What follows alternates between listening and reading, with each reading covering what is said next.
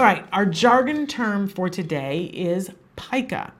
Uh, I don't know about you, the first time I saw this, I thought they were talking about the little font size, right? This is not what we're talking about when we talk about autism. So let's take a look at what our actual definition is.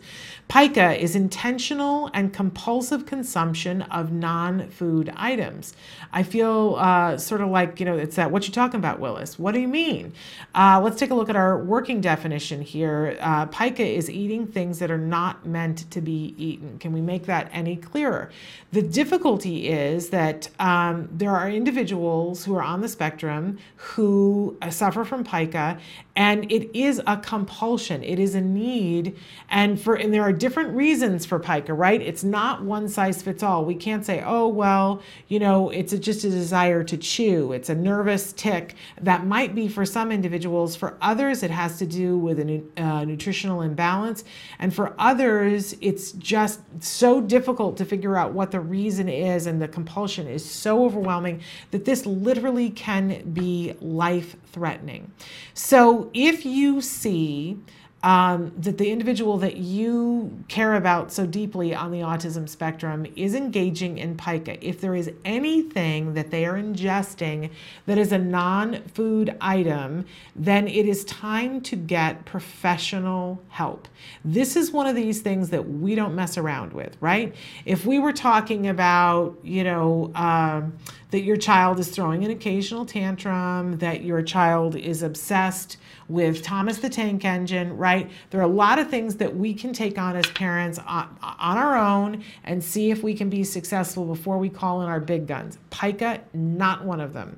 Uh, there have been cases of children that have eaten batteries and deceased uh, from it.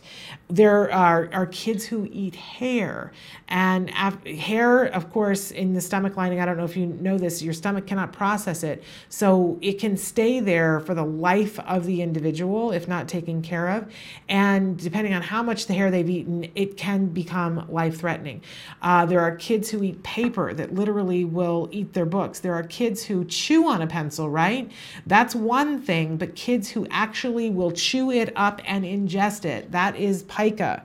That is something that you need to get looked at.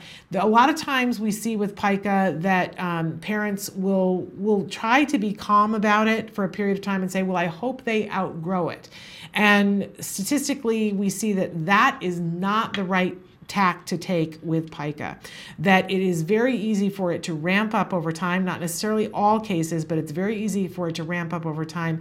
And what your child is ingesting right now may not seem like it is life threatening, but given enough of it, and remember this is a compulsion, it could be and it can morph into other things if they can't get whatever the need is met by eating that thing, it, they could move on to things that are infinitely more serious. Now, the good news is that pica is also ultimately very treatable. It does take time, um, but it's very treatable. So, again, this is when you seek professional help when you're dealing with pica. A board certified behavior analyst uh, a licensed psychologist you've got to get some help for pica. Uh, children who eat dirt. I'm trying to think of uh, there are tons of examples. Kids who eat string uh, eating fabric um, we don't want any of those things to go left unchecked. So if you now, understanding what pica is, if you see any of that, please get help and support immediately. That's our jargon for today.